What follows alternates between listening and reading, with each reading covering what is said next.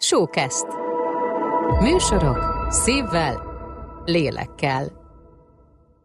Kedves hatékony leszek hallgató, mielőtt belevágunk a mai epizódba, egy szolgálati közlemény, műsorunk stratégiai partner és támogatója a Next Academy, ahol azt kutatjuk, hogy a 21. században mi kell az igazi személyes hatékonysághoz. Ha érdekel, www.nextacademy.hu A delegálás ez egy mérlegelési eredmény, hogy amikor én eldöntöm a feladatról, hogy azzal kinek lesz dolga, akkor én azt döntöm el, hogy ki tudja azt a feladatot a legjobban elvégezni. Hatékony leszek. Egy podcast azoknak, akik szeretnének hatékonyabbak lenni. Hatékonyabbak, de hatékonyan. A napi küzdelmeidben az idővel folytatott harcodban szeretnénk segíteni ezzel a műsorral. Veled együtt keressük részről részre, hogy hogyan lehet szervezettebben élni, időt spórolni, kevésbé aggódni. Ez a cél. A többi pedig már csak rajtad és rajtunk múlik. Hatékony leszek podcast, ha jobb akarsz lenni saját magadnál. Hello, és adj Isten nagy szeretettel köszöntünk téged, ez a Hatékony Leszek instant verziója, amelyben 10 percben szeretnénk téged hatékony tippekkel, ötletekkel ellátni, csak azért, hogy jusson idő egyéb más dolgokra, például a megvalósítása, vagy jelen esetben a delegálása, ma ugyanis erről beszélünk. Ha nem lenne az ismerős már, mint a szó, akkor Péter segíts, a te olvasatodban mi a delegálás? Ha ketté szedem, akkor azért nagyon-nagyon fontos, mert egyrészt általában bitangrosszak vagyunk benne, és inkább bűntudata van az embernek, hogyha delegál egy feladatot, mint sem megelégedettsége, hogy delegált egy feladatot. Nyilván ember függő, de ez az általánosabb. És a másik pedig az, hogy a delegálásnak van egy hihetetlenül produktív funkció, hogyha jól használjuk, hogy az adott feladat, amit éppen delegálunk, az jobban lesz elvégezve, mint hogyha mi csinálnánk meg. Ezért delegáljuk alapvetően. És Ákos, te mit gondolsz a delegálásról? Köszönöm, jó kérdés. Ebben az esetben szívesen veszem a válasz vonatkozásában is az előző Péter által elmondottakat. Talán az első részébe kapaszkodnék bele, mert hogy mondjuk amikor azt mondják, hogy delegálás, akkor nekem rögtön egy dolog jut eszembe, de az két felé ágazik még hozzá, a jól átadni. A jól átadni az rejtezik abban is, hogy egyrészt jól foglaljam össze a feladat lényegét, jól adjam át azt lépésről lépésre, ez még mindig nem a második, ez még, még az első kategórián belül van, és a jól átadni, az talán több szóval is jellemezhető, de a jó módon kedvesen, jól kommunikálva átadni, tehát hogy ez mindez ne egy ilyen e, torkol lenyomás legyen, bár a delegálás szerintem inkább szinonima a kéréssel, mind a mellett, hogy nem mindegy, hogy milyen üzleti vagy céges környezetben éri az embert, mert amennyiben három szinten felülről érkezik a jól ismert módon a kérés, akkor Igen. ez sokszor nem kérés, legalábbis így értelmezem. Alapvetően ez nem, nem feltétlenül kérésről beszélünk, igen. Tehát, hogy azért ennek vannak aspektusai, amikor céges hierarchiában föntről lefelé jönnek a dolgok. Valaki minél magasabban van a táplálékláncon, annál inkább a delegálás lesz a feladatainak az egyik legfontosabb része, mert nem ő végzi el, hanem ő dönti el, hogy ki végzi el. Tehát van olyan munkakör, ahol ami csak erről szól, de ez nem csak munkában fontos, ez, nagyon-nagyon-nagyon kiemelendő. Tehát a delegálás az a minden nap ott van, és nyilván amikor otthon vagytok férjetekkel, feleségetekkel, bárkivel, barátokkal, gyerekekkel, akkor hogyha valamit meg kell csinálni, akkor, akkor nyilván delegálok adott esetben, hogyha azt gondolom, hogy nem az én dolgom, vagy azt mondom, hogy valaki jobban tudja megcsinálni, vagy ha itthon vagyunk, akkor simán játszik azt, hogy hát lusta vagyok. És ezért másik... delegálok. Igen. Tehát, hogy, hogy ezek mind-mind-mind kiadják a delegálást, és a, a, a léci faktor az ugye nyilván a munkahelyi környezetben nem elvárás, de abban meg abszolút igazad van, hogy a tálalás az nem a folyamatnak a szerves része, viszont majdnem annyira fontos, hogy fenntartható legyen a delegálásnak a folyamata. De otthon viszont nyilván ezt egy szociálisabb körülmények között tesszük meg, mert alapvetően kevés olyan dolog van, amit ha, ha delegálok a feleségemre, amit neki így sose fogok mondani, hogy most delegálnék neked valamit, mert akkor azt mondja, hogy ne. Visszadelegálom. Az is egy fontos Igen. pont. Na, Igen. otthon vagy munkahelyen, mikor jön el a pillanat, amikor delegálni kell? Tehát, hogy univerzális pont biztos nincs, vagy szabály, de kíváncsi vagyok, hogy mikor jön el szerinted. Közelíthetünk egy univerzális szabályhoz egyébként, tehát hogy nincsen egyetemleges megoldás mind a kettőre, mert de tényleg annyira más a környezet, de elvi szinten közelíthetjük a kettőt. Én azt mondom, hogy amikor a feladataimról döntök, és itt most nekem a GTD az alap, de ebben nem ezt kell mindenkinek követni, csak nekem minden könnyebb megközelíteni, hogy a feladataimat úgy viszem végig fejben, hogy először berögzítem, utána eldöntöm, hogy mi legyen a sorsa. És amikor eldöntöm a feladatról, hogy mi legyen a sorsa, akkor már ott eldöntöm, hogy én fogom megcsinálni, valaki másnak szeretném delegálni, vagy nem fog vele történni semmi, mert, mert nem annyira fontos, hogy foglalkozzunk vele. Tehát mondjuk így szűkítsük erre a háromra. És amikor, amikor már döntök a feladatról, ott lesz delegálva. És ez egyébként itthon is így működik, hogyha valami van, nem tudom, most hozok egy példát, hogyha bevásárolni el kell menni, az azonnal delegálva lesz rám például, mert nálunk én intézem ezeket a típusú dolgokat, hogyha a kertbe kell kivágni egy fát, akkor a, az rám lesz delegálva, hogyha ültetni kell egy fát, az meg a feleségem, mert a kert az egyébként az, az csak névleg közös, amúgy az az ő birodalma. Tehát, hogy vannak ezek az automata delegálások, amikor rögzíted a feladatot, akkor eldöntöd már, hogy kinek lesz a dolga. És igazándiból a szempontok a lényegesek, hogy mi alapján döntesz. Mert van, amikor azt mondom, hogy, hogy az nem az én dolgom mondjuk vezetőként, hanem a tiéd, az egy nagyon egyszerű döntési folyamat. Megkapni is a feladatot a másik végén a folyamatnak nagyon egyszerű, mindig a főnökömtől jönnek a delegált feladatok, ha ő delegál, megcsinálom.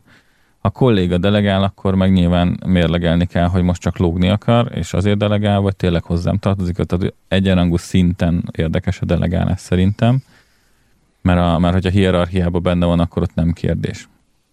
Egyenrangú szintnél viszont az a, a legfontosabb dolog, amit mindannyian döntsetek el egy-egy feladatnál. Amikor oda kerül, és nincs meg az a kényszer, hogy ezt le kell delegálnom nekem valaki másra, mert az ő dolga, ezt vegyük alapvetésnek, hogy itt könnyű a döntés, nyilván nem az én dolgom, hanem amikor megcsinálhatnám én is, de, de, de vagy azt érzem, vagy tudom, hogy nem fogom megcsinálni, vagy szarul fogom megcsinálni, mert éppen nem úgy állok hozzá, vagy nem nincs annyi kompetenciám, mindig mérlegelni kell. És a delegálás ez egy mérlegelési eredmény, hogy amikor én eldöntöm a feladatról, hogy azzal kinek lesz dolga, akkor én azt döntöm el, hogy ki tudja azt a feladatot a legjobban elvégezni. És hogyan kell jól delegálni? Itt olvastam vezetés elmélettel foglalkozó cikkeket, könyveket a témában, hogy ezt hogyan kell jól kezelni, tehát azért itt van ennek egy szakirodalma, hogyha most a munkahelyről indulunk ki. Nyilván a, az otthoni környezetben meg a ilyen David Attenborough túlélés alaptörvényei elvek működnek. Úgyhogy azért tényleg otthon sem úgy delegál az ember, hogy figyelj, ez a tiéd, basz meg. Már bocsánat kifejezésért. De hogy és akkor, már akkor az nem fogja föntartani a család, családi békét. Én a delegálást, én a, a szociális részét azt, azt nem is akarom részletezni, mert azt mindenki úgy kommunikálja le, ahogy szerinte kell kommunikálni másokkal. Én azt gondolom, hogy vezetőként ez a szabály ugyanúgy érvényes kell, hogy legyen, tehát vezetőként sem engedem meg magamnak azt a luxust, hogy tahó legyek. És nem is ez az érdekes. A delegálásnak a folyamata szerintem ott lesz érdekes, és a mai instantnak szerintem ez a leglényegesebb pillanata, hogy technikailag hogyan valósítom meg. És itt ketté tudom megint bontani, ha otthon delegálok valamit, akkor igazándiból az összes infót, ami megvan, azt elmondom a másiknak, és akkor az úgy, az úgy teljesen korrekt. Ez egy viszonylag egyszerű rész. Az izgalmas rész ott jön, amikor ezt munkahelyen teszem meg, mert ott bármikor én előkerülhet az, az, az a szituáció, és én emiatt úgy állok hozzá, hogy mindig előkerül, mert ezzel vagyok fölkészülve mindenre, hogy visszajön a válasz, hogy de hát így nem történt meg delegálás, azért nem készült el a feladat. De én mindig úgy állok hozzá, hogy ez lesz a válasz, és így alakítottam ki a saját delegálási folyamatomat, úgyhogy a delegálásnak az aranyszabálya a dokumentálás, magának a delegálásnak a tényének, és a delegálás másik legfontosabb szabálya pedig a dokumentált átadás, hogy az összes információt is dokumentáltan adom át hozzá, kvázi briefet adok a másiknak, és úgy adom át, hogy figyelj, ez a szitu, ez a feladat hozzám jött be tőle, eddig kell megcsinálni, de nálad jobb helyen van, úgyhogy szerintem ezekkel az anyagokkal kell dolgozni, és akkor kérlek vedd gondjaidba. Opcionálisan, hogyha nekem kell utána leadnom a dolgot, mert hozzám jött be, tőlem várják, akkor azt mondom, még oda teszem a végére, hogy akkor, és akkor létszi eddig vagy írjál egy választ, vagy ha van kérdés, akkor szóljál, de utána kérem vissza a végeredményt. Tehát a két legfontosabb az, hogy maga az átadás az dokumentált legyen, nem azért, mert nem csinálják meg a kollégák, hanem azért, mert én így vagyok nyugodt, és így tudom totálisan elfelejteni az egészet, és ez a leg, legfontosabb része a delegálásnak, hogyha delegáltam valamit, akkor azt elfelejtettem. Az akkor nekem nincs. Ha várom vissza az anyagot, akkor van egy, van egy várok rá címkés feladatom nekem a rendszerben, ez a GTD-s kanyar benne, de hogy arra sem emlékszem, mert van rá egy, egy, van rá egy emlékeztetőm. Tehát, ha delegálsz, a legfontosabb, úgy add át, hogy merd elfelejteni. A végére talán az van így a fejemben, hogy ha mondjuk arra gondolok, hogy delegálni jaj, de jó, és közben még fütyrészek is hét törpével a e, bánya felé sétálva, akkor, akkor valóban van egy ilyen felszabadultság érzés, e, talán egy darabig, mert azért ott rá is kell nézni. A fogalmaz meg kérlek röviden, hogy miért jó delegálni. Miért nem jó mindent neked kézben tartani? A, főleg akkor jó delegálni, hogyha ha hozzánk kettőnkhöz hasonszőrű valaki, aki úgy lelkes és szeret csinálni dolgokat, és úgy, úgy, úgy éli az életét, mert hogyha mindent Csak a magad nevében beszélj. hogyha mindent te akarsz csinálni, akkor, akkor, akkor szét fogod szaggatni magad. Tehát, hogy delegálni egyszerűen muszáj, mert, mert nem tudsz annyi mindent csinálni, mint amennyit szeretnél. Hogyha vannak ötleteid, ha vannak terveid, ha vannak álmaid, bakancslistád, akármit, valamikor talán listád, akkor azokhoz nem fogsz eljutni, ha mindig mindent te csinálsz meg, ami eszedbe jut és ami hozzád kerül, és tudod, hogy valaki mondjuk jobban, gyorsabban meg tudná csinálni. Egy példát mondok, hogy, hogy, hogy bárkinek hétköznapi szinten érthető legyen a delegálásnak a, az egyszerűsége és a nagyszerűsége. Ha otthon vagyok, akkor például az, hogyha van egy, teszem azt egy takarítóni, aki, aki átjár ha hetente egyszer porszívózni vagy vasalni, hozzánk speciál mondjuk ilyen szinten nem jár senki, de hogy egy csomó ismerősöm van, aki nem villában él, de hogy ezt adja meg magának luxusként, delegálta azt a feladatot, amit bárki el tud végezni olyan minőségben, mint ő, viszont neki nem ad semmi értéket, hogyha ezeket a feladatokat elvégezte.